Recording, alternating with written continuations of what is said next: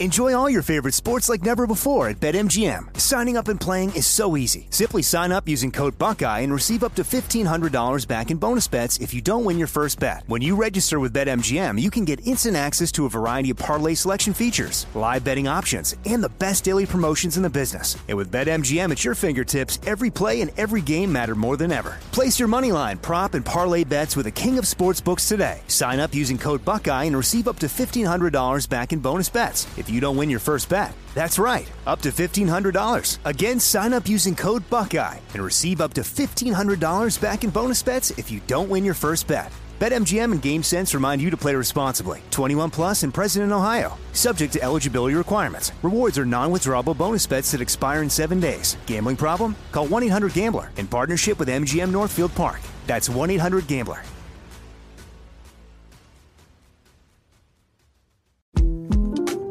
The 2024 presidential campaign features two candidates who are very well known to Americans. And yet, there's complexity at every turn. Criminal trials for one of those candidates, young voters who are angry. The Campaign Moment podcast from the Washington Post gives you what matters. I'm Aaron Blake, and I'm covering my 10th election cycle. My colleagues and I have insights that you won't find anywhere else. So follow the Campaign Moment right now, wherever you're listening. This is your moment, your time to shine, your comeback. You're ready for the next step in your career, and you want an education employers respect. So you're not just going back to school, you're coming back with Purdue Global. Backed by Purdue University, one of the nation's most respected public universities, Purdue Global is built for people who bring their life experience into the online classroom.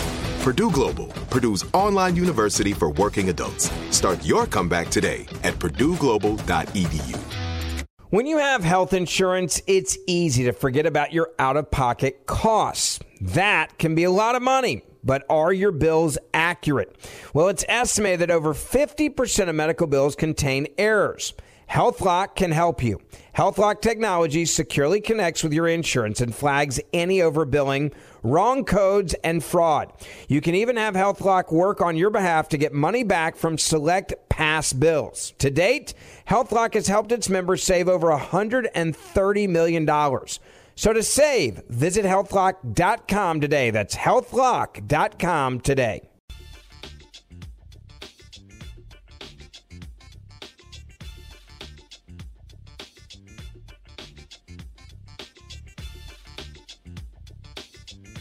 Today's Wednesday, August 21st, 2019. Coming up on Roland Martin Unfiltered, media mogul Byron Allen going to the Supreme Court with his fight against Comcast. He is basing it upon 1866 civil rights law. And why has the Trump Department of Justice sided with Comcast against Byron Allen? We will explain.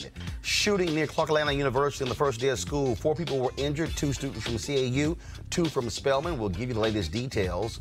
In another case, a white kid is arrested for threatening to shoot up a school while uh, gaming with his friends, and his white mama is just aghast that her son is going to juvenile jail.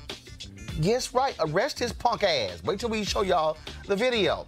Tomorrow is Black Women's uh, Pay Day. We'll talk about why that's important, and also I'm gonna break down to you what is exactly what is the black experience. Of course, yesterday you heard my commentary in response to Marcellus Wiley on Fox Sports. This whole identity, this whole issue of identity, and you know what's really black and who can really speak for black people. So I'm gonna break down this whole notion of the black experience. Plus, countdown to the final season of Power. We'll hear from Larenz Tate. We call him the Black Benjamin Button. And of course, Rotimi talking about power. Plus, a memoriam to the former Saturday Night Live music director, Katreese Barnes. Folks, it's time to bring the funk on Roland Martin Unfiltered. Let's go. He's got it. Whatever the he's on it. Whatever it is,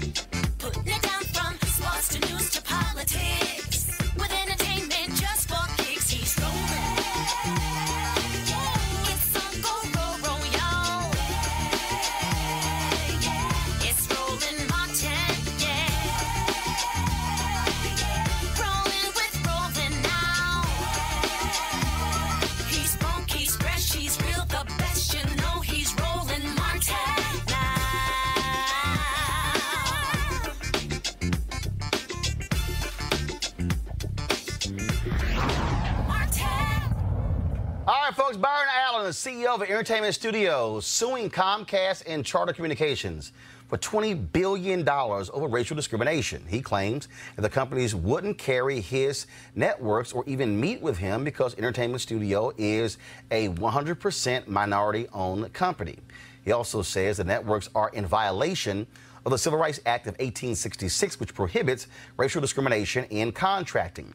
Supreme Court has agreed to hear the case on November 13th, and if Allen wins, it would be a major victory for black owned companies and black media as well. Now, what's quite interesting about this is that this week, uh, the uh, Trump Department of Justice actually filed a brief siding with Comcast in this whole deal. So, in, according to uh, this uh, this brief that they actually put out, uh, the Department of Justice they are arguing that Byron Allen needs to prove that race is the specific reason as to why he has been denied an opportunity to actually have his networks on uh, on Comcast. He has blasted uh, the DOJ, blasted their interference as well. He said this is about enslavement pretty interesting. Let's talk about this, of course, with our panel. We got a couple of lawyers on the panel. First off, uh, joining me uh, to my uh, right, uh, Quardricos Driskell, adjunct professor, adjunct professor at the George Washington University.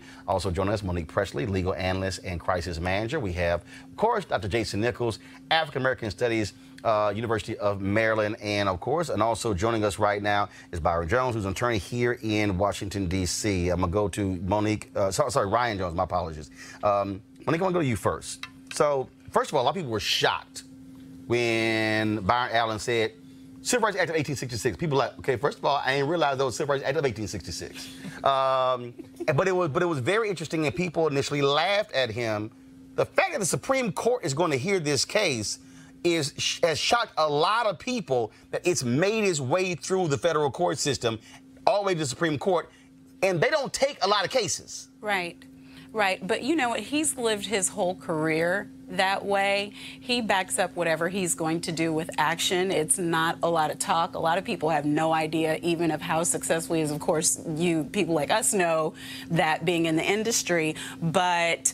Um, I applaud what he did. I wish that more people who were in the entertainment business who know good and well that yes, he was discriminated against and his company was because of color. There was specific intent to do it for that purpose and that it wasn't for any other pretextual reason that they're going to come up with. It's a shame that you don't get the support of the justice system right now because well, because of all of the reasons that I'm sure we'll find a way to talk about it. But I think it's good step that the Supreme Court recognizes this needs to be heard. I'm not confident about what they're going to do, but I think it's a good step that it's being heard. Ryan, what's interesting about this, again, is the fact that um, uh, he filed this in 2015. Uh, it's now four years. It's made it made its uh, way all the way up, uh, and so this is what the uh, this is what the Trump Department of Justice uh, said. Um, they said that although the statute does not expressly describe the necessary causal link between a plaintiff's race and a defendant's refusal to contract, the text is most, most naturally read to require but for causation, and background common law principles confirm that a but for rule applies. Now, um, again, if you read the 1866 uh, Civil Rights Act, which sort of, which is quite interesting, again, uh, something that was um, passed uh, in, by, by, huge margins, uh, it was around one of the, uh, the Reconstruction Acts, 13th, 14th, and 15th uh, Amendment as well. Uh, and it also established citizenship. And so it's really interesting, uh, again, looking at this and reading it. Uh, and what do you make, though, of Byron Allen using this particular Civil Rights Act? He's not saying, oh, you guys just wouldn't meet with me. He's literally using a law that was passed in 1866 as the basis of his claim. I think it's intelligent. What it does is it elevates the audience that's going to review, the, the court that's going to review this claim. You take it to the federal system. That's how you get to the Supreme Court. He didn't go state, he didn't go local. He wanted to go to a place where he's going to have the biggest platform to speak his mind. And now it does call the conversation to us to say, hey, look, are we doing enough? How is it still possible for this to even be a conversation? Because you are a black owned media entertainment uh, company that you can be excluded from Comcast and getting your messages out to the black, uh, to na- nationwide, black folks nationwide. And that's what Comcast is doing. Here's what it says all persons within the jurisdiction of the United States should have the same right in every state and territory to make and enforce contracts, to sue, be parties, give evidence, and to, to the full and equal benefit of all laws and proceedings for the security of persons and property as is enjoyed by white citizens and shall be subject to like punishment, pains, penalties, taxes, licenses, and, and exactions of every kind, and to no other. Jason, again, reading that, uh, what, what the law says is that, yo, black folks are the same as white folks. I should have the same opportunities that they do, which is what Byron Allen is saying. Absolutely. It's, that's exactly what he's saying. I, I really, you know, uh, I can't see how, you know, the, the Supreme Court and how the uh, how the Trump administration would go against that, but nothing the Trump administration does surprises me at this point. Um, I think we're going to, you know, see again uh, another example of how elections have consequences. And, you know, we see how the judicial element of, of elections and the consequences that they bear, um, not only in this case, but in even more serious cases around the country. Not saying that this isn't serious, but in life and death cases.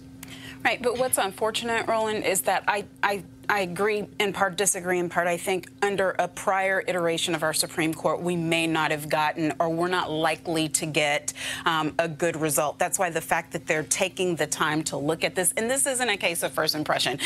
We have the right to contract, and you're not supposed to be discriminated against in contracting. The reason it's so hard to prove is because people have the right to do business with whom they please. That's part of this free enterprise system. That's part of capitalism in the United States of America. So it's very hard. You can contrast it, same thing, to Colin Kaepernick's case against the NFL. Why isn't this person being hired? Is it because of race?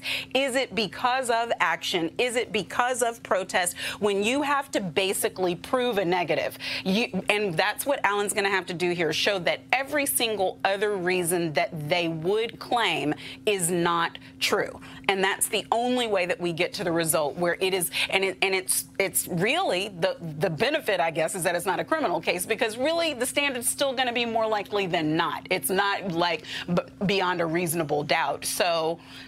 I, I think his case is strong. I just think that the court is reluctant to go into the waters of person's ability to contract or a company's ability to contract. Puerto Rico, what the, the, the DOJ says in the making of a contract, uh, he must establish that for the consideration of race, the defendant would have made the contract.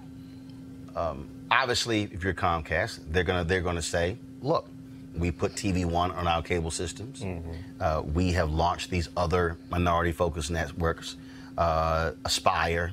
Uh, there were a couple, of Cleo TV, also tied to TV One. And so it goes on and on and on, which was a part of the agreement when they bought um, when they bought Comcast. Excuse me, when they bought NBC Universal. Uh, and so that's one of the arguments they make. But the reality is, uh, Cathy Hughes had talked about this beforehand uh, at Rainbow Push. When TV One launched, they had to cut a deal with Comcast and give them an equity stake to do it. And that's been the case. Right, right. For- so a lot of these black networks, whether whether the cable, pro, whether whether distribution company said, okay, we'll put you on, but we got to we we got to own. Right. So you got to give us an equity stake in your company in order for us to put you on our cable systems. Uh, and and so what he is saying is, one, I'm not I'm not giving anybody any equity. Right. Why can't you put me on these systems? And what we're talking about is. We're talking about first of all, there were several other companies, uh, other cable companies that, that put his networks on. He's got a variety of networks, uh, comedy network, uh, um, a, a legal network, and several others. Uh, and we're talking about significant amounts of money because there are cable networks out there who get five, seven cents per subscriber, and they're they're making a profit because they get that money every single month based upon the number of subscribers. I think what we are seeing, what we have seen again, is is this done over again, right? We saw this. We certainly saw this during Reconstruction with the whole concept of 40 acres and a mule. We saw this during the the 50s. I think the burgeoning of rock and roll with black uh, artists coming onto the scene. The, the rock and roll companies, of course, would steal and, and say the same thing that you have to give us a buy-in, or completely just give us shares of money where we could where we would turn over our copyrights, right? So we see this done over again, and I think what we're seeing now is someone who actually went through the legal process. I mean, we've seen others go through the legal process, but we're really seeing Byron take this through the legal process. And so I'm really interested in seeing how what's the outcome and not necessarily the ruling itself but will others within the industry media as well as other minority businesses take his example and go through the legal process to get what has been owed to them based off of discrimination Ryan, well, we again, we're talking about if he is successful. Right. Now all of a sudden, uh, the doors also begin to open, because the way this system currently is, they are in control. In fact, I can tell you right now, we, we at TV One, it was i- interesting and how these deals even work. You could actually sign a master uh, MSO, uh, master agreement with with a cable company that's national, but you still were required to go to each individual city and convince the local general manager of that cable uh, of that cable affiliate to put you on their system. Uh, we had to get real uh, guerrilla in Mississippi because the Washington Post owned a cable system in Mississippi, 70% black. And the general manager says, Oh, no one here has requested TV One. And we're like, Are you serious? So we had to, to take a campaign against them. I went on black radio there and said, All right, drop y'all cable, get DirecTV. Then all of a sudden they responded because we also were on DirecTV. But th- those are some of the things, tactics that we had to actually employ just to get. When BET launched, you had black preachers and others who had to bombard the cable system saying, put this network on this local cable system. And that's how a lot of the black cable networks had to operate uh, in the last 40 years. So I'm looking at what Byron Allen has done and what his lawyers have done in alleging the facts to make sure they have a claim that goes forward. Comcast tried to dismiss it. That's what you do. Someone files a complaint, before you file an answer, you file a motion to dismiss. Their motion to dismiss was was granted. Now it's gotten raised all the way to the Supreme Court whether or not Byron Allen made enough, alleged enough facts to move forward in this litigation. In this litigation, he's still going to have to go and do discovery and find out if Comcast used race to exclude him. Mm-hmm. The Department of Justice's position might be we don't want it to get that far. We don't want you going all through the emails of Comcast because it might come out that there was some racism that excluded. But are you surprised DOJ is filing, filing a brief? surprised based on what we know about this administration. You might not say you would say you're not surprised, but you might understand that they're siding with Comcast and saying, yeah, let's just not let them go through this painstaking litigation that could come to say that they are. You'd have to say that they were racist. Monique, No are you surprised that? that Are you surprised that? I mean, here, here's here's Byron Allen, Mo- Studio, Comcast Cable Network, DOJ filing a brief. Right, but we're looking at a civil rights claim, right? So it's appropriate for the Department of Justice to, and they're filing an amicus brief. So they're saying, we're not in this, but here's what we think about it. We're not And in it, but we're in it. And and that is appropriate, and and there are many others who should do the same thing. The issue is that they're kind of bringing it down to some old like Dred Scott type analysis on why this is not racism, and that's the part that bothers me. And and my my counsel here is is correct that he's going to have to start over at the beginning. But here's the other thing when it's a civil suit, money fixes it. So he's not suing, and even if he wins, then they contract with him. They're never going to do business with him. The only thing that he can hope for is that they are crippled and exposed and shamed to the point that they are willing to work something out. Now, a settlement, sure, but courts rarely do specific performance. $20 billion is a lot of money, but it doesn't open a door for you or for Right. me or for anybody else. Well, some of the other some of the other smaller cable companies did buckle and put him uh, on their systems. Uh, Jason, uh, last point on this before I go to a break.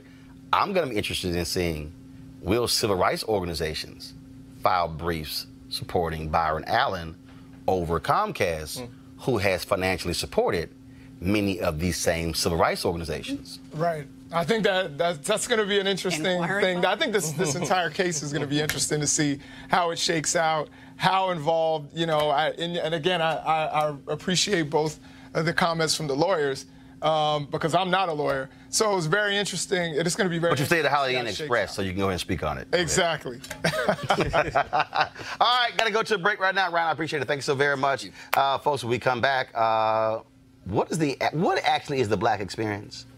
What does that actually look like? We're going to talk about it next to Roland Martin Unfiltered. You want to check out Roland Martin Unfiltered? YouTube.com forward slash Roland S. Martin. Subscribe to our YouTube channel. There's only one daily digital show out here that keeps it black and keep it real. It's Roland Martin Unfiltered. See that name right there? Roland Martin Unfiltered. Like, share, subscribe to our YouTube channel. That's youtube.com forward slash Roland S. Martin. And don't forget to turn on your notifications so when we go live, you'll know it.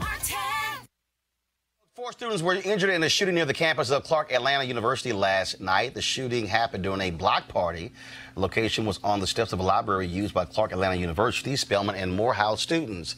Here's the scene after the shooting. Shout out to his party. Yo, what the? Yo. Bro, what the just happened, bro? His party. Yo, what the? Yo. Clark Atlanta University said two of the students were from Clark Atlanta and the other two were from Spelman College. Police said when officers arrived, they found four female students, ages 17 through 19, with injuries. They were taken to the hospital and are listed as stable. They're not in life threatening condition at all. In a completely separate story, a Florida teen was arrested for making a joke about a school shooting while playing a video game. Here's, folks, what happened when the cops arrived at this white boy's home to arrest him. I, Dalton Barnhart, vow to bring my father's M15 to school and kill seven people. Don't remember saying that school. And Falcon Warrior 920? Who's that? Okay. Go ahead and turn around. Put your hands on your back. He's under arrest currently for making a threat to cause a mass shooting slash act of terror. It's a Cause a mass shooting?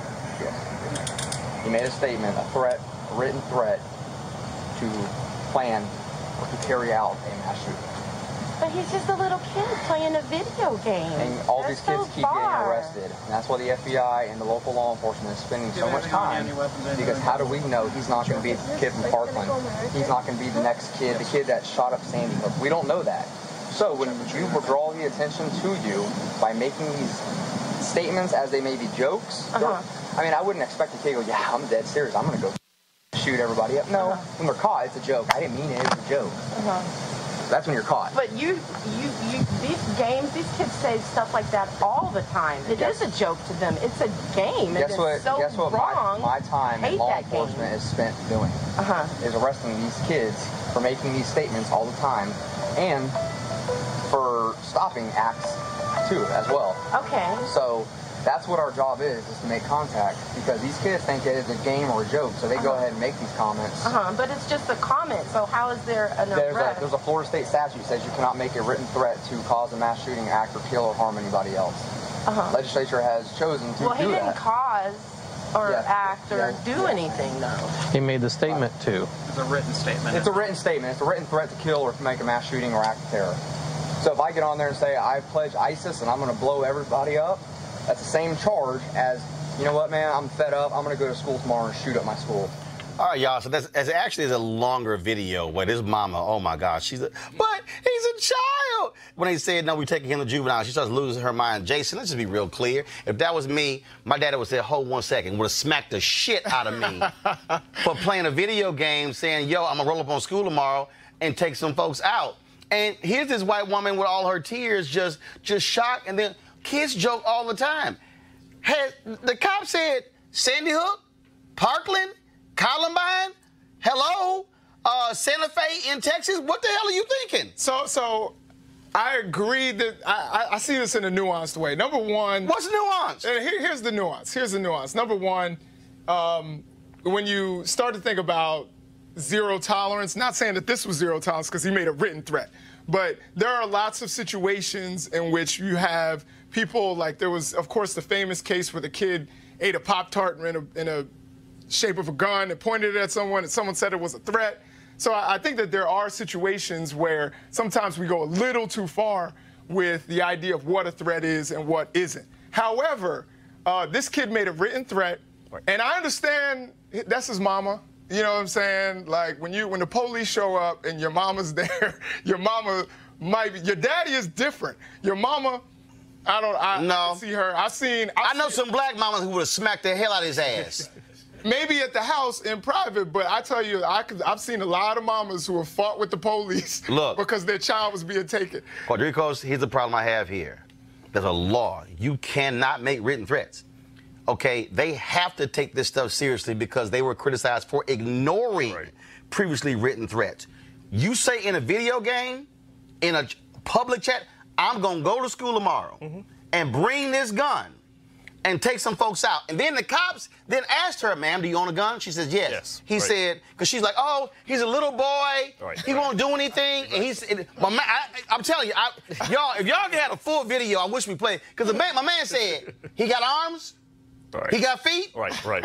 Yeah, well, guess what? He can go get He the can gun. get the gun. Exactly. And, and the cops like, yo, we ain't sitting here having this conversation, and she's just crying, and them white tears are flowing, and these two white cops like, no, he going to juvie. So I agree with Jason's point. I think that certain situations are more nuanced than others. This is not one of those situations, right? What we saw and what we continue to see is, unfortunately, white people playing the victim, right? And here you had this mother, and I get she's a mother, she's defending her son. Rightfully so, but she's also playing the victim. She said repeatedly, This is a child, this is a boy, he doesn't know any better. He's 15 years old. Furthermore, As if that's a- we had 15-year-old Right. shooters. Furthermore, that's a reflection on you Right, that right. you didn't teach your son the uh, proper way. No, no, brother, it's a uh, re- Go ahead, go get that ass. Go get in that ass. I would not not, gonna ever have said or made such a statement, and No, I- I- particularly, I agree, but why blame in the his mother? time- Blame him. And He's 15. I blame his ass and his mama. Right. I think the responsibility is on both here. I was 15 at one point in my life. My mother would have never tolerated anything like that, right? And particularly, I think it's we have to be cognizant. We're living in a time right. where such threats. Wait, this- this are is Roland made. Martin Unfiltered, so let's right? be very clear No about shit, that. really? You just figured that out? Did you did you did you smoke weed or, or drink alcohol as, as a kid? Oh, I, of I bet your course mama I- didn't want you to I do answered that either, question. but you No. But the reality Nope. is, I was smart enough not to get caught. I was smart enough. I was smart enough not to break the law. And this young man and his mother should have been smart enough not to do the same thing. Monique, So interesting. I'm I'm confirmed today why I'm the only one on the panel who's the defense attorney who would get called when somebody gets in trouble. go ahead. Um, because, because uh, see, you would need me. You would need me. You would need. no, actually, me. I wouldn't need you. Nobody- Right. His ass pleading. Okay. His ass gonna plead. Here's the thing. Um, this this boy, and I find it interesting from black men who probably have a real problem with younger black boys being tried as adults in the system. Y'all y'all okay with But that? But he's being tried as a juvenile. This one is it because he's white that that No, he should actually, know actually, the, hold on. First, hold on, hold on, wait a minute. You saw the full video. The police officers explained to her uh, uh, that uh, it was a felony, but he was also going to be uh, going to juvenile jail. Right. But go right ahead. And the reason why that is, is because the frontal lobe is not fully developed until five years later, Mm-hmm. and even later for men. I'm the only girl child on the panel, so I'll go, Go and ahead. what it is.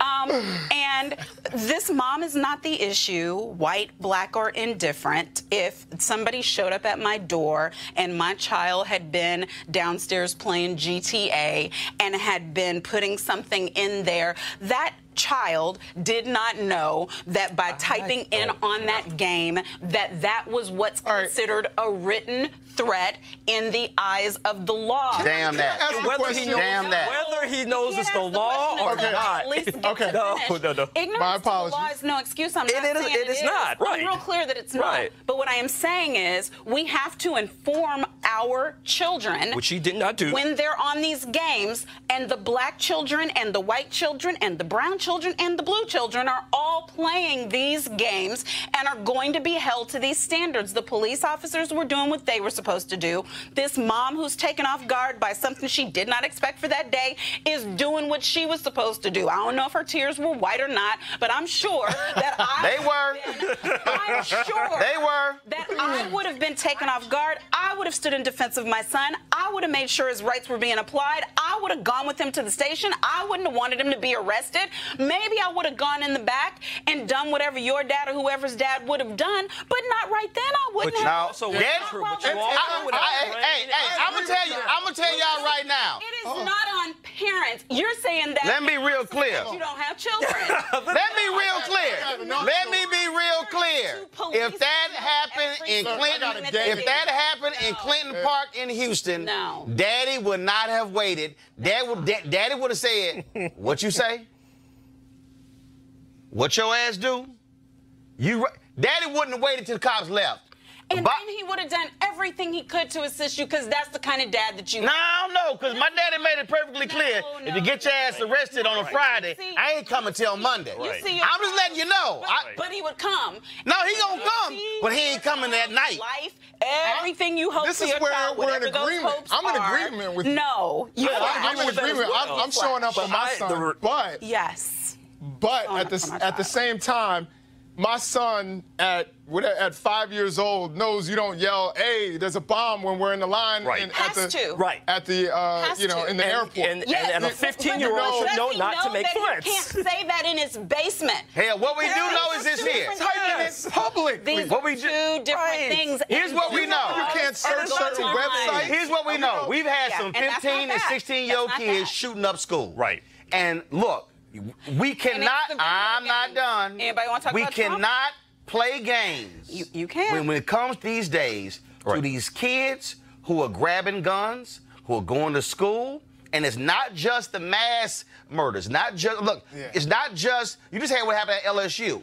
You are seeing this. You are seeing where the kid, uh, uh, what the girl told him no going No, to the go to prom, prom, right. that he's had to take her out or whatever the hell. And so look, they're like, hey, we go. This is what the cops said. We gonna sort this out later. Right. But for right now, his ass going to juvenile jail, then we gonna deal with it. I got no problem with that law because if I'm a parent, the last thing I want to do is sit. Look, I got two nieces who are starting school tomorrow, and the last damn thing I want to be able to dealing with is some crazy ass kid hmm. who playing the game, who issues, who, who puts a threat out there.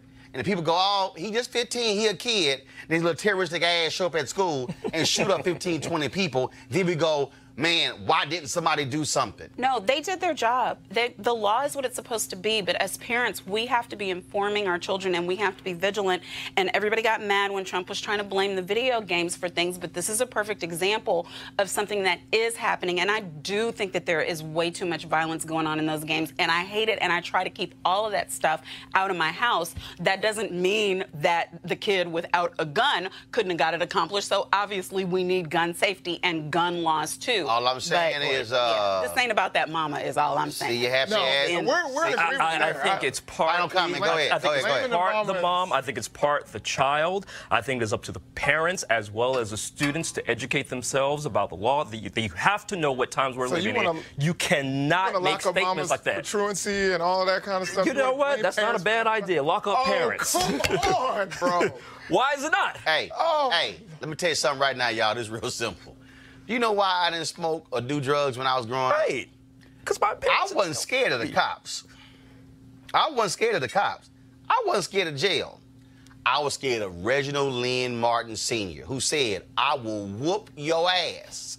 And I was like, hmm, cops, daddy. You know what? Y'all can go ahead and drink all y'all want to, smoke all the weed y'all want to, because I ain't pissing him off. Because one day I was sitting on the couch watching a movie, and I looked over and looked at my dad's elbow. And I went, that's a big ass elbow. And I looked at my elbow and I'm like, that's twice the size of my elbow.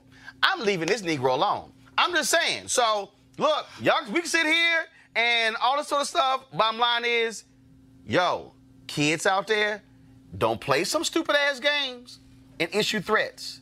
Don't don't talk to your friends. Don't sit here and send text messages talking about, hey, I want to shoot some folks today. Uh, I wish I had a gun. I'm telling you right now, You're playing with fire, and you're gonna find yourself involved in the criminal justice system if you do it. Because parents have zero tolerance these days. When you all of a sudden you got 20 and 22 kids who've been gunned down uh, in uh, elementary schools and middle schools and high schools. No, we ain't doing no lockdown drills. We gonna lock your behind down before you grab a gun and go to the school. All right, we come back. We're gonna talk about the black experience after this break. Roland Martin Unfiltered. Hey fam, I want you to like, share, and subscribe to our YouTube channel, youtube.com forward slash Roland S. Martin. And don't forget to turn on your notifications.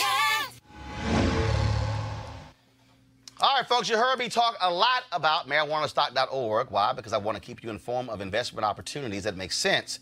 We've all watched the growth of the cannabis industry. A recent report by New Frontier Data estimates the global cannabis market at over $340 billion. We know that marijuana legalization is sweeping the country state by state. We also know that marijuana has a good cousin, the hemp plant, with a much higher concentration of CBD. That means hemp gives you all the medical benefits of marijuana without getting you high. Until recently, hemp farming was practically illegal in the U.S. and heavily regulated by the DEA, but that all changed with the 2018 Farm Bill, making it legal to grow hemp CBD in the U.S creating one of the largest commodities worldwide. Folks, they need land to grow all of the plants, and that's why this incredible investment opportunity uh, is uh, before you, courtesy of our good friends at 420 Real Estate. Their business model is real simple. They buy land that supports hemp CBD grow operations and lease it to licensed high paying tenants. That's right, they are hemp CBD landlords, and you can get in on the action. My friends at 420 Real Estate decided to do something special for the Roland Martin Unfiltered family. Originally, the minimum investment level was 500 bucks, but you can invest in this crowdfunding campaign for as little as $200. That's right, 200 bucks up to $10,000. This is a way for you to get involved in a $340 billion industry that is still growing. To invest, go to marijuanastock.org. That's marijuanastock.org. When you go there, it's going to take you to a, actually a crowdfunding page for this campaign. So uh, don't get uh, too alarmed by it. All right, folks. So yesterday, here in Roland Martin Unfiltered, I did a uh, deconstruction of some recent comments by Marcellus Wiley on Fox Sports with regards to Colin Kaepernick and Jay Z and Colin's girlfriend Nessa and Eric Reid and Kenny Stills all surrounding protests in the NFL and all sorts of stuff along those lines. And so the reason I was, so people said, dang, man, you went in hard, because I was greatly bothered by what Marcellus had to say when he was talking about the identity of the individuals who were involved. And in essence, there was this whole notion that, well, Jay Z is really blacker, really blacker than Colin Kaepernick because Colin Kaepernick is biracial and raised by white parents and was in Wisconsin, moved to Central Central uh, California, as opposed to Jay Z growing up in the projects there in New York. So for some of y'all who missed it, here are some of the comments of Marcellus Wiley, and then I'm going to come back with my comment. This is an identity issue. You know why the identity of this movement has been lost? You know why the identity has been lost in this platform of kneeling and what does it really mean? Because the identity of those who are leading it has always been in question. Let's keep it 1,000 up here because my past is hot. My past has expired for this. The past has expired. I've been going back and forth with this from day one at ESPN. Let's go. Kaepernick comes from a situation where he's never felt the full weight of these injustices. This is a mixed race guy who was raised by a white family from Wisconsin to Central California. Respect. That does not disqualify you from talking for us. But when you make missteps and miscalculations, oh, it comes back into play. And he never spoke on this when Black Lives Matters movement was at its height. Think about it 2013, 2014, Ferguson, when, Jay Z is bailing prisoners out and doing protesters out and taking pictures and supporting Trayvon Martin and that family. What was Kaepernick? You know who he was? Taking his shirt off, bruh. He was, I knew Kaepernick back then. He was never talking about this. He meets Nessa 2015, all of a sudden, 2016, he gets benched. Flip flop. Not mad. That still doesn't disqualify you. But Nessa comes into play now. And we all know Nessa. Respect to her and her ethnicity, but it's not black. Okay? So now we got two leaders who don't even feel the weight hmm. of the consequences. So guess what you are allowed to do right now? Have convenience. Ain't no cosmetics here, bro. When I'm in Compton, when I'm in South Central and Harlem, that's my, my childhood to manhood, zero to 22 years old. Those three places. I know what it feels like. When you're talking to Jay Z, who's been through Marcy Projects, Brooklyn, and all his successes, he's seen this. We both said, go Kaepernick, go. And let the cause blindly support the man. But the character is now coming to question. And then now Eric Reid is taking it and giving them cover. Eric Reid is taking Kenny Stills, another guy. Respect, guys. Another mixed race individual who's not felt the weight of this. So when you want to take this movement, and I hate to play the race card against my own race. Usually you play the race card against the other races, right? But when I have to see these missteps and these issues all manifest, I get back to the identity of those who are leading it, which has always been in question. Mm-hmm. And now Jay Z has answered that question. Let somebody who really knows what this is about handle this. So here's what's interesting with that particular commentary, and so allow me to uh, have part two of deconstruction. First and foremost, uh, Marcellus responded to that commentary by saying that uh, you got it wrong. I grew up uh, in Compton. I didn't grow up in Harlem. Well, actually, if you actually heard that comment, he said from zero to 22, uh, his life was Compton, South Central, and Harlem. So that's why I included Harlem in that. And so, yes, Marcellus, you grew up in Compton, but you invoked Harlem, which is why I brought up the cases that took place in New York, which you were very quiet about when you played in the NFL. But see, if you listened closely to what Marcellus said there, he was saying that this whole notion that Jay Z can speak to these issues more so than Colin Kaepernick can because of how Jay Z grew up. Also, in the commentary, he talked about Jay Z growing up in a public housing complex uh, there uh, in New York City and what he experienced and what he went through. Let me explain to you what that is. That's actually the code for you're blacker. See, in the 70s, what happened was if you were black and you were in school, they would say, uh, you talk white or you talk too proper, uh, where you come from. Then in the 80s and 90s, it was, oh, you, you of them suburban Negroes. You didn't grow up in the hood. Now in the 2000s, we've now evolved. Now the whole issue of being biracial. So now we are criticizing folks and we're establishing this sort of these levels of blackness. What has happened in this country, unfortunately for black folks who have fallen victim to white supremacy, who don't even understand what they are saying, is that we have defined blackness as actually meaning coming from broken homes, impoverished, public housing, rats and roaches, single mama, daddy not home, broke, destitute, and we had to fight our way to school every day and the way back home, and we made it through.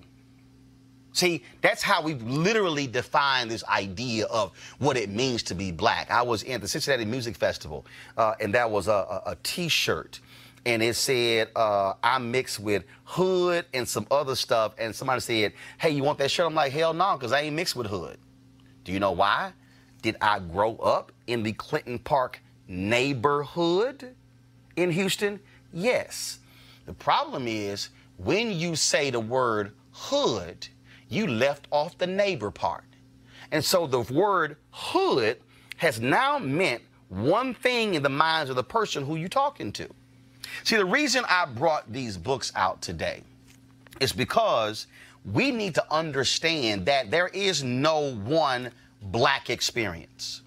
This book here is called African Americans on Martha's Vineyard From Enslavement to Presidential Visit by Thomas Dresser. Now, that's actually the black experience. Is that every black person? No. But it's also the black experience. Jill Nelson, Washington Post writer, actually wrote about this called Finding Martha's Vineyard African Americans at Home on an Island. That's what this book is. This is also the black experience. I got a book right here. My man James Prince from Houston, Rap a Lot Records.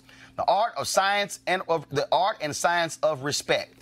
Oh, he talks about being one of the baddest thugs in Houston, talks about uh, all the illegal stuff that he was involved in. Guess what? This is James Prince's experience. He talks about Fifth Ward and Third Ward in Houston and how he was one of the baddest cats on uh, on the streets there. Yes, this is his experience. Is it the black experience? It's not. Here's a book called This African American Life by Hugh Price. Hugh Price smart brother, led, eventually became the CEO of the National Urban League, talks about his African American life growing up in a household, family focused on education, him rising to major positions in corporate America, and then running that National Urban League. Very interesting book here called Negro Land, a memoir by Margo Jefferson. She talks about being black and bougie. She talks about being a black woman of privilege and how she was raised and how folks saw her differently than other black folks. Guess what? That that that's also the black experience. Let's talk about W.B. Du Bois. Oh, the seminal book on black reconstruction. If you want to understand the black experience, you might want to read this particular book here. Oh, yeah, it's about 700 pages, but trust me, y'all can get through it. But he talks about, again, the period of reconstruction after the Civil War and talks about black folks in the South, also in the North, and what reconstruction meant for African Americans. If you really want to understand, talk about this whole idea, of what's the black experience? There a lot of black people who were critical of the civil rights movement because they said, oh, that's really the middle class Negroes who are really fighting this movement. So guess what? Uh, you had the editors of the book, uh, The Eyes on the Prize Civil Rights Reader. Of course, he, uh, Henry Hampton had an Academy Award winning, excuse me, Academy Award no- nominated documentary on, uh, on the civil rights movement, The Eyes on the Prize. Even during that movement, you had the back and forth where y'all don't really care about us folks who are sharecroppers versus y'all city folk. Uh, you heard all that sort of stuff going on, even though, guess what? Jim Crow was smacking uh, city folk and sharecroppers. But y'all ever heard this book here called The True Story of America's First Black Dynasty, The Senator and the Socialite? By Lawrence Otis Graham. Oh, yeah, it talks about one of the first black United States senators and how they had generational wealth, how they threw these exquisite parties uh, all uh, in the North in Washington, D.C. Yeah, it was called The Senator and the Socialite. This also is the black experience. Of course, Alison Stewart had her book on first class, The Legacy of Dunbar, America's first black public high school, talking about the black experience. Here's this great book that I also pulled uh, from uh, In Search of Black America, Discovering African American Dream. But this brother literally went all across the country, going to various black neighborhoods, trying to search for what exactly is black America. Then, of course, you have Isabel Wilkerson, who had her great book called The Warmth of Other Suns, won all kinds of awards, talking about the great migration of black folks from the from the South to the North. That's also the black experience. Then, of course, uh, you have uh, this great book called Black Families in White America by Andrew Billingsley, the 20th anniversary edition of a modern classic by a preeminent Afro-American sociologist. What does it mean to be a black family in white America. Then, of course, my man Gerald Horne, University of Houston, one of the top uh, historians out there. He really explains this whole thing in the book called White Supremacy Confronted U.S. Imperialism and Anti Communism versus the Liberation of Southern Africa from Rhodes to Mandela. If you want to understand where a lot of this came from, right here white supremacy. But why all this important? Why is my last book? Easy. Dr. King's book, Where Do We Go From Here? Chaos or Community, where he literally talks about where we stand as black folks and talks about the various experiences. He talks about the issue of poverty, talks about the Negroes, of course, uh, who didn't necessarily experience the same level of poverty, but they still experienced Jim Crow. What am I getting at? We are idiotic by continuing to allow individuals to play this game of defining the black experience as being one thing. There is no one black experience in America. Here we are this week celebrating or commemorating 400 years since the first 20 odd Africans arrived in Virginia in August of 1619. And in these 400 years, there have been numerous experiences of black folks. The reality is, you can grow up in a black family, in a black neighborhood and go to black schools and go to black churches and belong to black organizations. And when you become an adult, don't give a damn about black people. And you can be a biracial Af- a person who grew up in a white family, who lived across the country and the world. And you know what? You commit yourself to the issues that impact black people. See, who else is actually having these silly ass conversations? What other groups are having these dumbass discussions as to who really is more authentic, who's really more hood, who's really more black? That's how stupid this stuff is. I remember when I, uh, after I had pledged Alpha Phi Alpha, we were at a party and we had a brother who was from Sam Houston State walked up to me like, oh yeah, oh y'all think y'all some. This is exactly what he said because y'all know I don't use the word. Oh y'all think y'all some smart niggas because y'all go to Texas A&M. But see, but y'all, uh, this is how we do it at this school. I had a brother who's at Prairie View who said the same thing, and they were talking all this trash. And I said, let me ask you a question. What's your chapter graduation rate? Then they got silent. I said, oh, y'all ass can't talk. I said, see, you want to challenge me because I went to Texas A&M and pledged Alpha. And you went to Sam Houston State, not a HBCU. Another brother went to Prairie View, that is a HBCU. So you want to question my blackness and question whether I'm real. I said when our chapter in our history only had one brother who did not graduate, and he's not authorized to come to any of our events. I said, so let me ask you a question. What does it mean to be an alpha?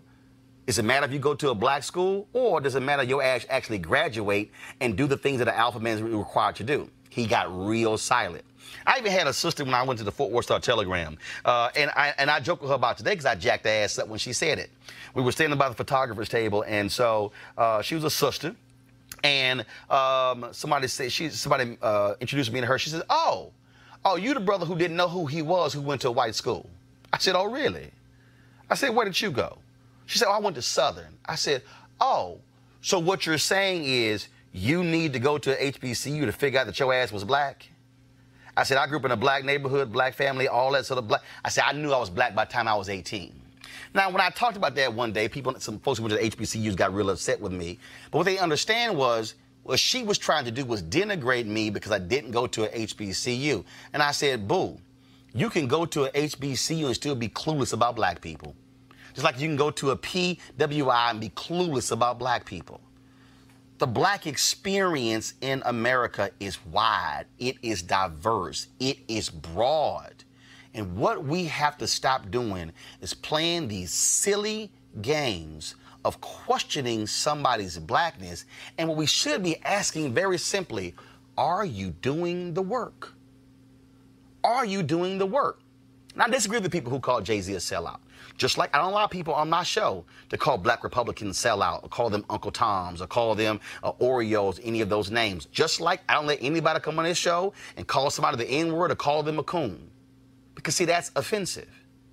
But what we better understand is that we have a generation of black kids who are not growing up in hoods, a generation of black kids who are growing up biracial. So, what are we saying to them by saying, well, you really don't have a black experience? That's not really a black experience. Well, what is it? Then, when we use the phrases, you haven't felt the full oppression, the full weight of what it means to be black. Well, actually, how many people have? I mean, Marcellus went from Compton to the Ivy League school. I'm quite sure there were some black people who said, Why you didn't go to HBCU? Oh, I heard that. I had a brother who challenged me when I was a senior in high school. I can't believe, see, that's my problem. All y'all Negroes are going to the white schools. I said, Really? Where you going? I'm going to TSU, Texas Southern University, which is right across the street from my high school. And you know I told him? I said, That's interesting. The Texas Southern University has a school of communications, and they literally are right across the street. And I was actually named the best student in my high school in my four years there and they never actually recruited me. I was across the street. I said, so I'm gonna follow the money. Because you know why? My parents gonna have three kids in college at one time, and damn it, I'm not trying to be broke. My brother went to A&M, my sister went to A&M, and I went to A&M. All three have graduated, all three are doing well, and guess what? We ain't got no damn student loan debt because all been paid off. But the point I'm making is that's the black experience. HBCUs, the black experience. Community college, the black experience. Growing up in South Central or Watts or Compton or Harlem or Lithonia or Prince George's County, that's all the black experience. But we're the only ones who are playing this stupid game where who can be blacker than the other person as opposed to what's the work we're focused on. That's why I did the commentary. That's what offended me the most. Because guess what?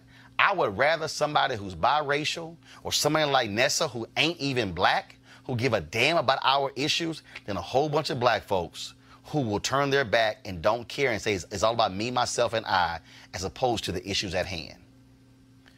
Watch what you say around your children. Watch what you do around your children. Because if we are putting the wrong things in their heads, they're going to carry that stuff forth and repeat those things in school, repeat those things at church, repeat those things to their friends, and we have another generation of black folks who are questioning the blackness of somebody else. Y'all got thoughts? I agree with everything you said, but I think you left out the black experience regarding Afro Caribbean and Africans as well. Because well, I didn't go to the diaspora. I was only specific. I was I I, was- I perfect. I, I confined to the 50 states for a reason. Okay. But because for me, I don't call that the black experience. I call that the African diaspora. That's why. It- it- but go ahead. And go it ahead. is. You're right. It, it, it- is the African diaspora, but I think that once our brothers and sisters from the continent or for Afro or for the Caribbean move here, then they are a part of the black experience. Because to make this conversation a little bit more comprehensive, I am fatigued, very similar to this sort of Chick-fil-A and Popeyes debate, right? the, when, when brothers and sisters from the continent and for the Caribbean move here, none of us are privileged under the thumb of oppression. Because what we say, black Americans are descendants of slaves, specifically say, oh, well, they're not black, right? Because they didn't grow up here, because they didn't have the same experience. And I'm fatigued by that conversation as well, right? Because the reality is, when they get here, they are a part of the black experience, mm-hmm. and they help to shape black identity across because blackness extends well beyond where you were raised or where you lived, right? So we have to think broadly about what blackness means, and it can't just be limited to black American experience as which, well. which, which is why I, I, I, I specifically showed the Gerald Horne book. Right, right. Because Gerald Horne in that book lays out how global white, supre- white supremacy has impacted people of color. Monique, go ahead. Um, African American males in the United States are disproportionately stopped, searched,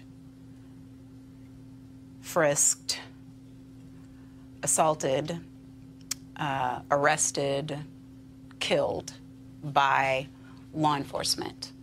Um, the number of decades that that's been happening extends to the beginning of this country. Um, the data of, of recent years shows that it happens more predominantly um, in southern poor areas Mhm. and in cities, in urban areas. Um, I have not felt the weight of that experience. Uh, one, because I'm a woman, and the numbers show plainly that it happens largely to African American males, right? Um, uh, two, I've been fortunate enough to, of women who have been in that position, to not be one of them. Okay, so if I were to say that I haven't felt the weight of what the Kaepernick kneel was originally for, which was African American males who are being illegally targeted and mistreated and killed by law enforcement, then that would be true. And if someone critiqued me and my leadership, even though I'm a capable advocate, saying that wouldn't offend me. It doesn't mean that I don't have a black experience. It just means that I haven't experienced the weight of the original cause for which he took that knee and for which others are now still taking the knee. Um, and and then the only other thing I would say is the only reason we have a black experience as opposed to an African experience is because a white man told us it was black. So every time I hear black, I tend to get back on African because I know that black and white are not real races. There's just the human race. Um, that a few decades ago, white men in the legislature decided it was okay to transition us from nigger to negro to black. colored Or to right. right we ni- nigger colored negro black and and then we Afro-American, Afro-American, African-American, right. black And so interchangeably, I, I yes. think it's important that while we try to figure out who is and is not black, we recognize nobody is, but everybody is because it's just a legal construct and a social And a social construct construct. that was put on us by a supremacist head. Now, if we want to adapt it for our own, even though Roland, I know you disagree about adapting nigger for our own thing, you don't like that Oh word. hell no! I ain't. we can't I- adapt I, it. I ain't. I ain't, I But ain't in- adopting Whatever But that they had as oppressive, I ain't adopting. Y'all in- keep that bullshit. But in my Y'all keep- opinion, every time they put a color label on us, it was meant to oppress us also. So I choose to adapt my ethnicity and my country or countries of origin so that there are no issues with my Caribbean brothers and sisters, with my brothers throughout all of diaspora. I'm not with ADOS people. You know how I feel about that. And to me, anything else we do in this area that doesn't highlight that anybody who halfway looks like a black man is in trouble on the streets is just a waste of. Well, I just, I just, I, I, I, but, but the greatest, but the, the greatest thing that drives me crazy again is that we are, we, we are, we are having a conversation about who's blacker than actually the issue. That's what is fundamentally wrong for me. And I've seen this throughout my entire life. And again, I've seen how the conversation has shifted. And what does it say? What, is, what are we saying to somebody who's biracial? Oh, yeah, you're not, you're not really one of us. Oh, yeah, you might be fighting, but you're not really one of us. And see, that's the next step. And that's the issue that I have there. So when you start saying the identity of the person who's leading is in question, I know exactly what you're doing. And see, you, you also can't use the rhetorical devices of respect, respect. No, it's not respect because you're coming back with another particular comment. And so I yeah, know. but I didn't mind him telling the truth of his experience and expressing no, no, his no, no, no, opinion. no, That's no, no, no, no, no. But here's my point. That's what we do. No, that's my point. That, first of all, we can give a lot of opinions. Yeah. But if it's also BS, you can get called out. Italians And wouldn't want to be am- led by non-Italians. No, no, no, no, And no. they would ask you for your papers. No, no, but here's here's here's the piece. Though. No, you would have to prove it. You'd have to get your gen right, but test guess or what? whatever. Guess what? Those same Italians, true. when they Yeah. bring their ass to Denver, all of a sudden they get sick, and then they go to the hospital and realize, damn, I got sickle cell. Guess what? Thank black people. But- here's but- my- but they here's- would here- need the help, No, Roland. no, You no. see but, what but I'm here, no, but, but here's You wouldn't be point, though. Italian, I you'd just be helpful. But first of all, you can call Italian all day, but the reality is, if Jesse Williams shouts his mom and daddy out, daddy's black, mama is white, the reality is Jesse black, okay? And Jesse also got a white mama. Beca- because we But- said that. No, no, no, no. Because no. we agreed on No, that. He's but- white, No, too. no. We also no. He's I'm, white. No, I'm also saying no. I'm saying he black and white. Yes, his, he is. his black daddy's sitting right there. That's what he But what is. I'm not going to do is I'm not going to penalize nor dismiss him by saying you ain't really black because your mama's white. He's half black. Right. And, but, the, but the point is, Black. when we play this game Not of game. that, no, it is a game. We're playing that, but it's, it's a game it's because legal if game. that brother is, if that Yes. brother is cares about the issues and is putting it on the line, dude, I'm gonna applaud that. But what I'm not gonna do is say, ah, Well, but- you're kind of okay, but, you're not. Go to ahead. Give you pushback, Roland, on that notion. What about brothers like Herman Cain and Ben Carson? Doesn't matter. Who also who have the authentic I'm again Yes. authentic black. and I am going to. They're di- black and and, black. and, and here's the piece. black. Right, right. Here's the piece. Real, first real of all, black. Right, first of all, Clarence. Clarence, John, Clarence Thomas Right. is a black man From Pin Point, from, Georgia. from rural Georgia. Right. And I am going to disagree. What did I say? Is based upon what's the work are you doing? I am going to disagree, and I can. I ain't gonna say you not black. Okay. What I am Fair- gonna fair- fair say enough. is, what I am gonna say is, the policies that you are espousing and promoting are going against the interest not just of black people, but many people. When I disagree with what Ben Carson is doing as HUD secretary, I, I can be critical. I, I'm not gonna say. I'm not gonna call him a coon. Okay, I'm fair, not gonna call him an Oreo. I'm not gonna call him a sellout. I'm not gonna call him an Uncle Tom. What I am gonna say is the policies you are advocating are wrong. Because guess what? If there was a white Secretary of HUD who took the exact same policies of Ben Carson, I'm gonna say your policies are wrong. But what I am saying is when when, when you have a media piece, when, when you use that platform and what we say and what we're sending out, when we set up this sort of test of who is blacker, and because see, then what happens is Some are blacker than others. no, no, no, Roland. no, no. Here's the problem with that. No, here's the problem with that. Some are black no, and white, No, but here's the deal. no, no, but here's the problem It with that. doesn't matter. No, no, no, no, no. Because the because the It no, no. Because the phrase of who's blacker.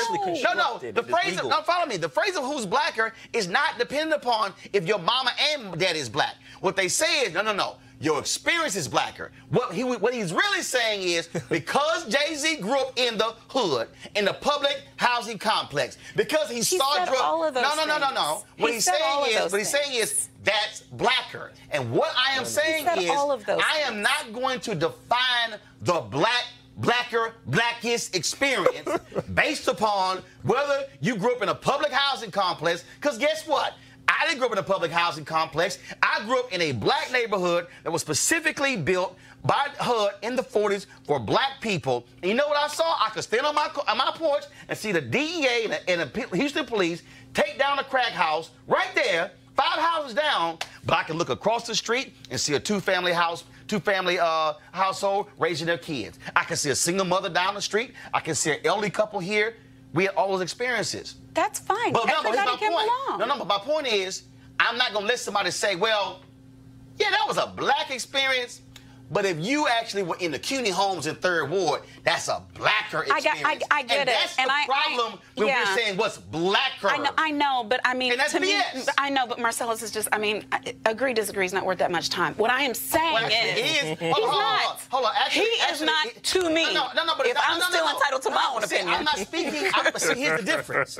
I'm not speaking specifically to Marcellus. Well, I am- it's his no, no, I am speaking Yeah. to a whole bunch of people, There are a lot of people who think like Marcellus, Right. But we're- but- articulating what he's saying, Right. and somebody black has to be willing to challenge that Yes. notion that that's blacker when it's not. Yes, because you at least have to have that one little drop of blackness because we accept the nomenclature No, of our no, no, oppressors. no, Monique, but if missing- you're Rachel No, Dolezal, don't tell missing me it. what I'm missing while No, I'm still, still trying to missing get a sentence out. No, because Yes, I'm not are. done talking. Rachel Dolezal, right? Wanted Lord, she's changed her not her name to Nkechi. She wanted to be black. Yes, she did. God bless her soul. And she has even gone the typical way of the black welfare mom that she's not and gotten in trouble for welfare fraud. God bless her. But she wanted it so bad, and she was only trying to do good things for black people. And everybody, including some people who are right here in this room with me right now, had a real problem with this white 'Cause she was woman. stupid as hell. Not because she was fraudulent. She was dumb hell. No, because her work was there, Roland. No, if she work no. Hold standard, First of all, hold up, she hold up. Stop right there. Hold up. I'm gonna Uh-uh. take 60 No. seconds. Okay. Real quick. Okay, do Wasn't nobody criticizing her because of her work. They were criticizing her for being a fake ass black person. But and what I'm saying, work. no, no, no, no, no, no. and if she had just done the damn work as a white woman, No. she would have been fine. But here's she the point about black. a drop of black. Here's we the don't point about know if you have any. I, what. I am saying is that the issue is not what's your one drop, two drops, three drops. She should- What, I, what I'm saying is, whatever, I don't care about Rachel Dolezal. What I'm saying is this here. The fundamental issue that I have is when we are defining who's blacker based upon how, how so if I go, how broke were you? Oh shit, that re- oh, no, that ain't really black, cause you a broker. How many rats and roaches y'all? Oh, y'all just had roaches. Shit, y'all had rats and Yes, roaches. Roland. Oh hell, y'all everybody, blacker. Everybody shouldn't have to put up their pockets. No, and what I'm saying is, But what, what I- I'm saying is, when you define We got blackness it all three times or you said who's it, Roland. blacker Yes. because you more Yes. broke, that's dumb Yes. as hell. That So is. Final I- comment. I think the goal here, right, that we're having this conversation is to normalize blackness, right? We want blackness not to be an issue. And to your point, it is unfortunately an issue because of the legal and social constructs defined by white people, white supremacy, right? So we live in this context of what is black and what is not, right? And in the case of Rachel, unfortunately, under this construct that we She operate in, she did not make the grade. didn't- Hence why we got the didn't the criticism. No, here's what I and want. so the goal, i- if his goal is to normalize blackness, well, we don't have these debates on who is black, what is black, Right. who is blacker, then it really involves equity and fighting towards equality, and that involves all people, Here's whether what- you are black or not. That's all I want. Right here. All of this, every experience that I went through the books, that's blackness. One is not blacker than the other. They're all the black experience. That's what we better wake up and recognize. Going to a break, we come back. Uh, black Women's Equal Pay Day, and also, what's up with a couple crazy ass cops? Next to Roland Martin Unfiltered. You want to support Roland Martin Unfiltered? Be sure to join our Bring the Funk fan club. Every dollar that you give to us supports our daily digital show. There's only one daily digital show out here that keeps it black and keep it real as Roland Martin Unfiltered. Support the Roland Martin Unfiltered Daily Digital Show by going to RolandMartinUnfiltered.com. Our goal is to get 20,000 of our fans contributing 50 bucks each for the whole year. You can make this possible. RolandMartinUnfiltered.com. Life Lux Jazz is the experience of a lifetime delivering top-notch music in an upscale destination. The week-long event is held at the Omnia Day Club Los Cabos, which is nestled on the Sea of Cortez in the celebrity playground of Los Cabos, Mexico. This is also a black experience. The Life Lux Jazz experience offers the ultimate getaway for discerning jazz aficionados by pairing an upscale international destination with luxury accommodations, fine hot cuisine, top-shelf libations, meaning liquor, breathtaking golf, exhilarating spa, health and wellness options, and much more, while showcasing some of the biggest names in entertainment. The second annual Life Lux Jazz Experience continues to build upon its success and heritage with Jazzing Around Los Cabos, a celebratory expansion of accomplishing its goal of sharing all the finest the destination has to offer, including daytime excursions and many concerts, including the Spirit of Jazz Gospel Brunch and Jazz Sunset Cruise. Confirmed guests, comedian actor Mark Curry, Gerald Albright, Alex Bugnon, Raul Midón, Incognito, Pieces of a Dream, Kirk Whalum, Average White Band, Donnie McClurkin, Shalea, Roy Ayers, Tom Brown, Ronnie Laws, and Ernest Quarles. Folks, I'll be broadcasting Roland Martin Unfiltered uh, from Los Cabos those two days. Go to lifeluxjazz.com, lifeluxjazz.com for more information. Would love to see y'all there. Okay, this story was absolutely crazy. The Royal Oak, Michigan police are apologizing to Devin Myers for stopping him for allegedly looking at a white woman.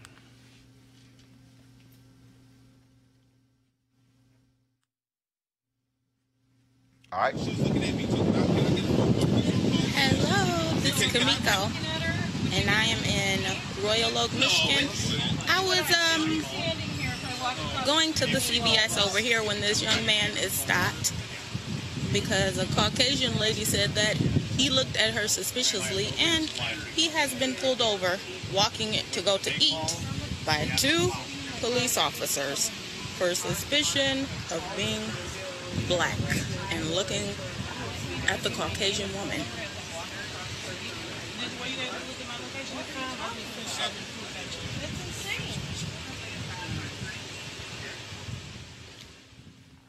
Well, a white woman called 911 and said he's an African American male. African American male. I don't know what his deal is, but it's making me not feel very comfortable. He's looking at me. Yeah, that's why we kneel. That's why we protest. That's why we fight because he could have ended up dead from what she did. For for for me, that is what this is all really about. The fact that in 2019 we are in the exact same place that could have been 1958 and 54. That's, that- that's Emmett Till. That's 50. that young that's, man. that's- Or when you go to the lynching lynching memorial, most of those people who were lynched, when you read the placards there, oh, he was leering at a white woman. Yes. Right. He spoke to a white woman. Mm-hmm.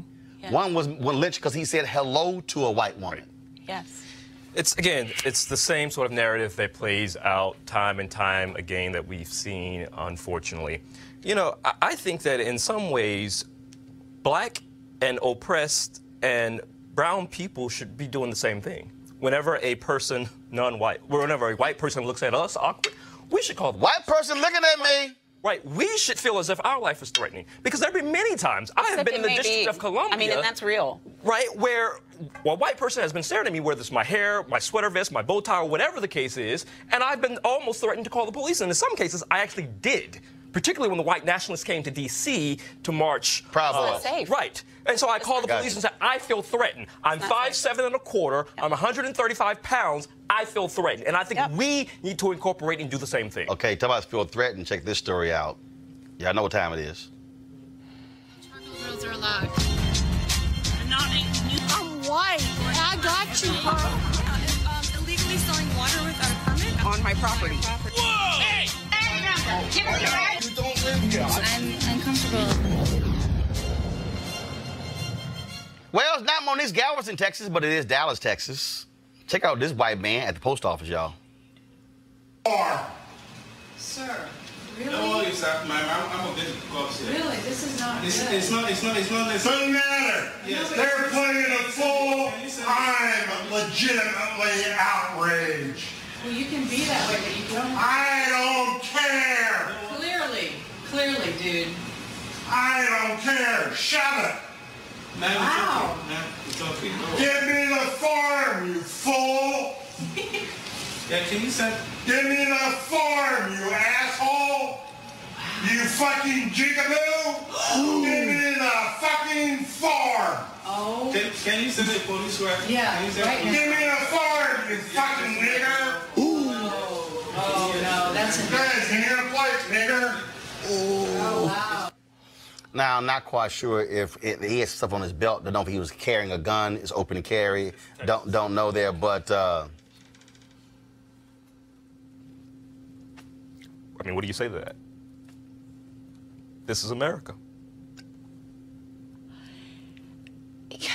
Mental illness is real. Okay, that man was not just having a whiteness I don't think that's issue. mental illness. no, that wasn't- Really? no, that's- that's oh, you you think you think that was a sane person who, because of their whiteness, ha- was Yes. doing Yeah, all of that? yeah, that's what it was. Yes, Okay. that's exactly what it was. just like the white man Right, in that's exactly Ohio, what it was. just like the white man in Ohio He, who, fought, he who, who- knows that's wrong to say. You don't call somebody a jigaboo. That's a specific I context can't with the y'all term. because No. if I was sitting on Tucker Absolutely Hold up, Carlson Monet. and he Hold was up, doing crazy ass black remember, people, You remember, I had, no, you remember the white man in Ohio who had the, uh, the, uh, I think he was an electrician. Yes. Uh, and remember, he followed a black person home and he was uh, giving them the finger and calling the N word. And then uh, a week later, I lost my business. I lost everything. You, Uh, I mean, sorry. jigaboo, nigger, coon. You know those are offensive terms to people of color, particularly black people. Hey. that's not mental illness. Now he might have had a mental illness. How, Granted. how, how is it not mental illness to He say out loud one. what Hold you up. know better Guess- than but- oh, I guess are yes. Specifically targeting a group of people, a person rather, because- and that brother I think was African because he had an accent,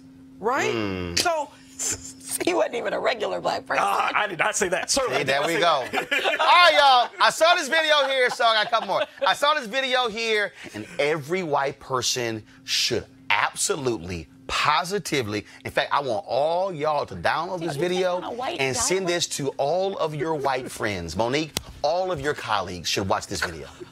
Why did you call my name? Hi, fellow white people. Are you having a sad because that family's enjoying a picnic in the park while being black? Did that customer in front of you just speak a language that makes you irrationally angry? Well, this is a great time to try. Mind your own fing business. With Mind Your Own fing business, you'll be able to grow the f up and act like a decent fing human being. Our patented technology allows you to pull your head out of your ass and see the world beyond the brim of your MAGA hat. Hi, honey. I saw some black people at the Starbucks today. Did you mind your own fing business? I sure fing did. Stop bothering those nice people today with Mind Your Own fing business. Side effects may include not harassing people, no one getting arrested or murdered by police, a general sense of well-being for people of color, a lack of internet fame and or trolling and coexistence. Please consult your doctor if you are still a piece of shit after minding your own fing business as the symptoms may be a result of a deeper problem and require further treatment. Now available at Anthropologie and Whole Foods. Love it. Love it. As Monique is giving you the side eye. I don't care. Way to go, Cat Adele. Love it. Next time, y'all, run the one with no bleeps. Mind your own fucking business. That's a great product. So, all of you, if you're looking for a Christmas gift for all of your white friends, give them this video as a gift. I think it's a great. All right, y'all. Power, season six, the final season, of course, uh, kicks off this Sunday. We were at Essence. We caught up with the Black Benjamin Button, Larenz Tate, and Rotimi. Here is our conversation. be glad Rotimi got his damn shirt on today.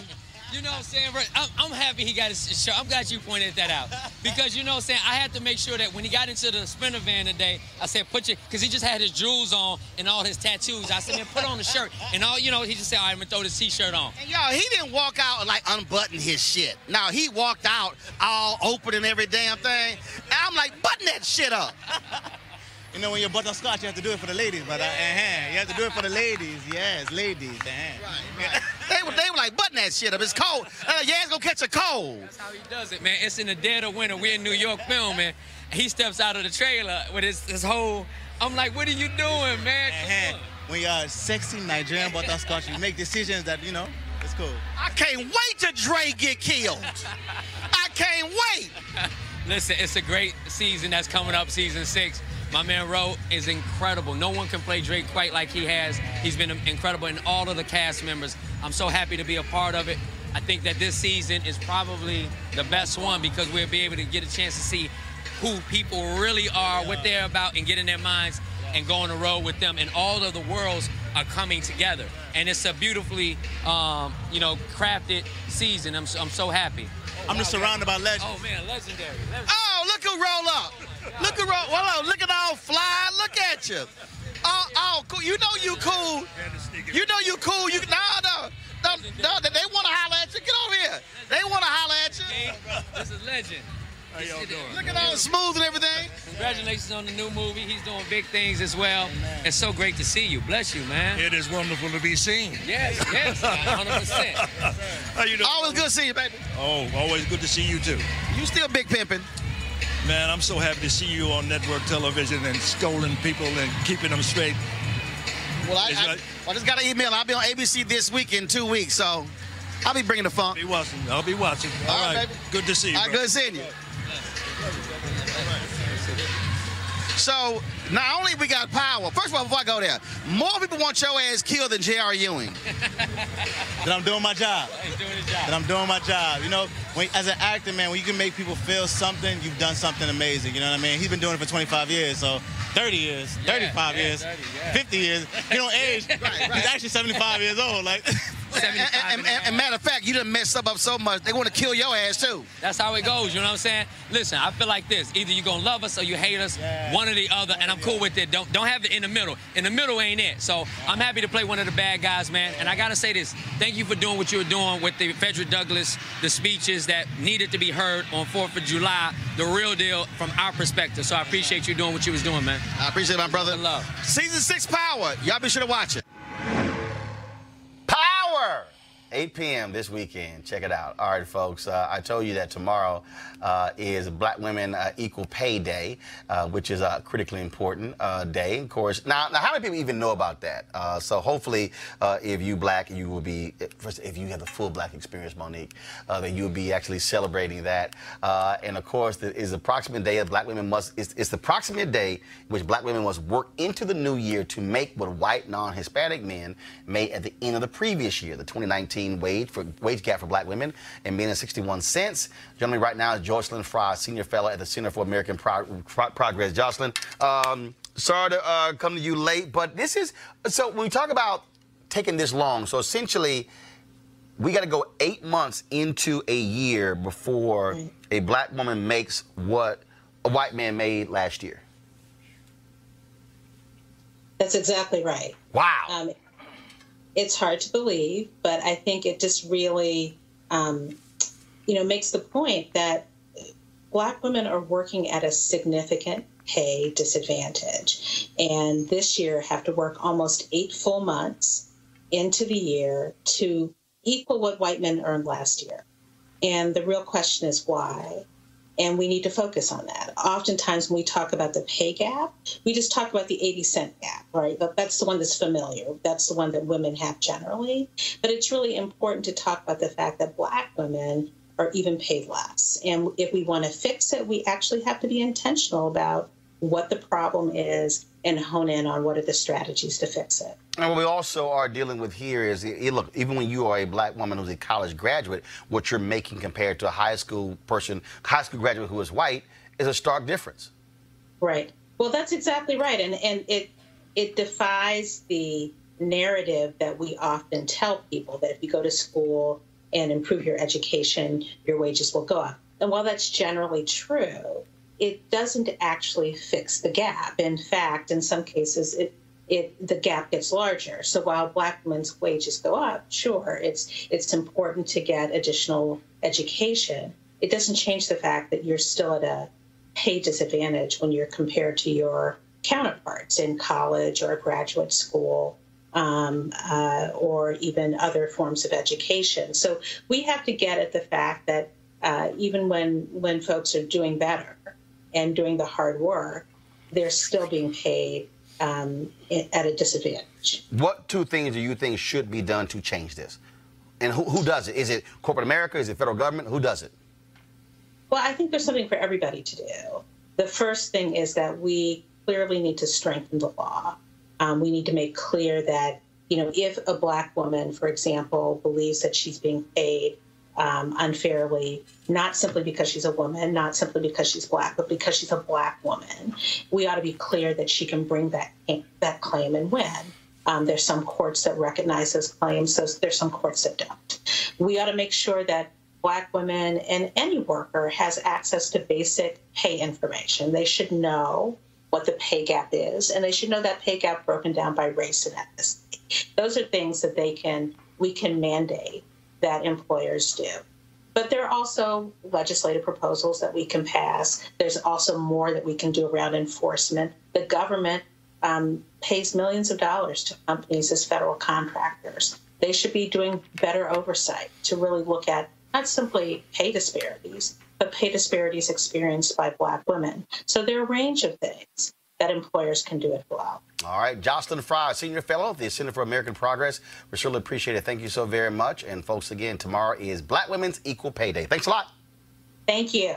All right, then. So, all right, folks, that's it for us today. We went a little long, but uh, blame it on Monique, okay? It was really There's her fault. black woman named Kamala Harris who has a mending the pay gap plan as part of her proposals. It's Yeah, I know, I know. Check I, it I, out. I know. Tomorrow's Black Women's Day, so that's the story tomorrow. So can you allow us to have a show? I mean, we appreciate you want to you trying to be in today's show and tomorrow's show. Want- Uh, but yeah, yeah, thank you so Leave much. my- Uh huh. Leave my remarks. Just leave your remarks. yeah, like in Congress. Why don't you Well, leave your, but did written, she have the your written and revised experience? remarks? She Huh? is- did she have the authentic black experience? Ah, she is that- half that- Jamaican is she, is she truly speaking for black women? Right, right. Yeah. Ah, that's a good point Yeah. right there. We'll see. I say she's a black woman. What do y'all? She is. And I support. Oh hell, we already been covered that. That's the mother dumbass people who don't believe that. All right, y'all. y'all want to support Roland Martin Unfiltered? Please go to RolandMartinUnfiltered.com. Every dollar you give go to support this show to make this show possible. Please join our Bring the Funk fan club by giving via Cash App, Square, and register. Uh, we of course have some great things lined up for you uh, over the year. We want to be able to cover this election like nobody else.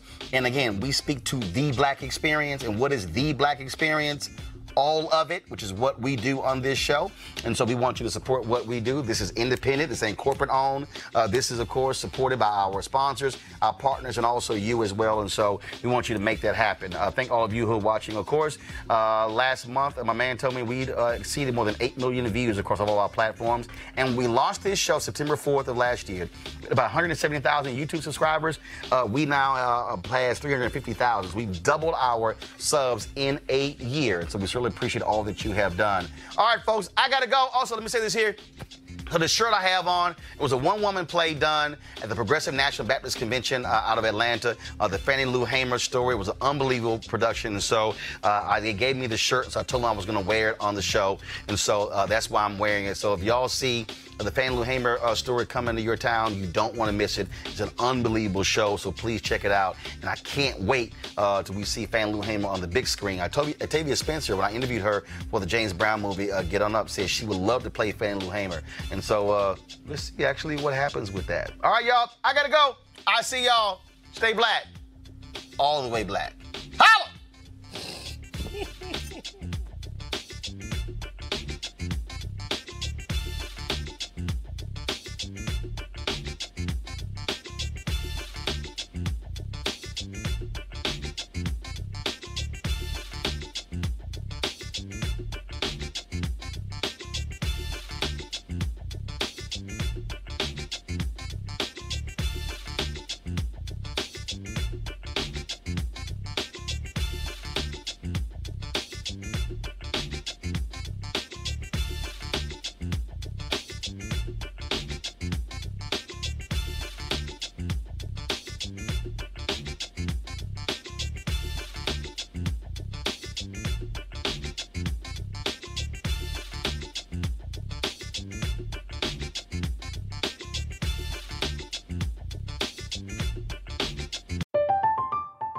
I'm Katya Adler, host of The Global Story. Over the last 25 years, I've covered conflicts in the Middle East, political and economic crises in Europe, drug cartels in Mexico. Now I'm covering the stories behind the news all over the world in conversation with those who break it. Join me Monday to Friday to find out what's happening, why, and what it all means. Follow the global story from the BBC wherever you listen to podcasts.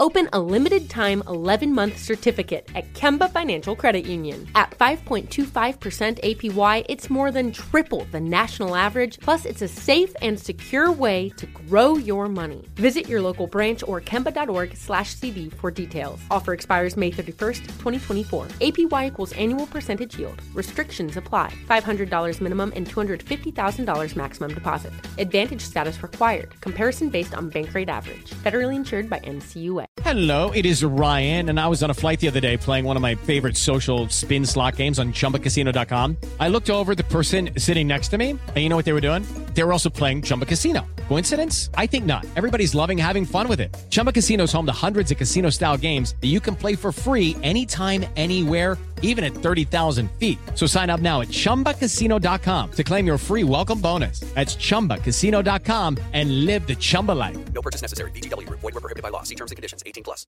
Are you looking for the perfect move-in ready home this spring season? Now's the time to buy at Fisher Homes. For a limited time only, enjoy below market interest rates starting at 5.375% APR, 6.139% APR. With these exclusive lower rates, you can save hundreds on a move-in ready home and start enjoying the benefits of home ownership even faster. Schedule your personal tour with one of our new home specialists at fischerhomes.com and make this spring the season you find your perfect home sweet home. Financing provided by Victory Mortgage LLC, NMLS 461249, Equal Housing Lender.